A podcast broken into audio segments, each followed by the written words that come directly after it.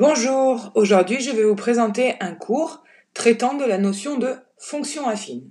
À la fin de ce cours, vous serez en capacité de représenter une fonction affine, déterminer son sens de variation, déterminer son expression algébrique à partir de la donnée de deux nombres et de leurs images, et enfin de déterminer si un point M du plan appartient ou non à une droite d'équation donnée. Afin d'appréhender au mieux cette notion, ma séquence sera construite suivant trois axes. Dans un premier temps, je vous propose une démarche d'investigation permettant de vérifier vos prérequis que vous devriez avoir du collège, mais aussi d'introduire cette notion de fonction affine.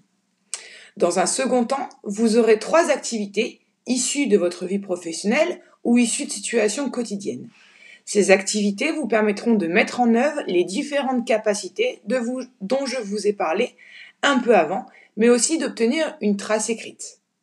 Dans un dernier temps, je vous donnerai une série d'exercices afin de vous entraîner pour l'évaluation, mais aussi pour vous permettre de pointer du doigt les éventuelles incompréhensions que vous pourriez avoir eues ou au contraire les facilités que vous avez.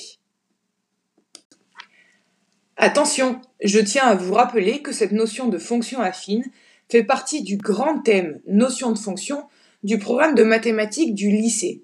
Il est donc important que les capacités attendues en seconde soient parfaitement acquises, car au fil de votre scolarité, des notions plus complexes viendront se déposer sur ce socle.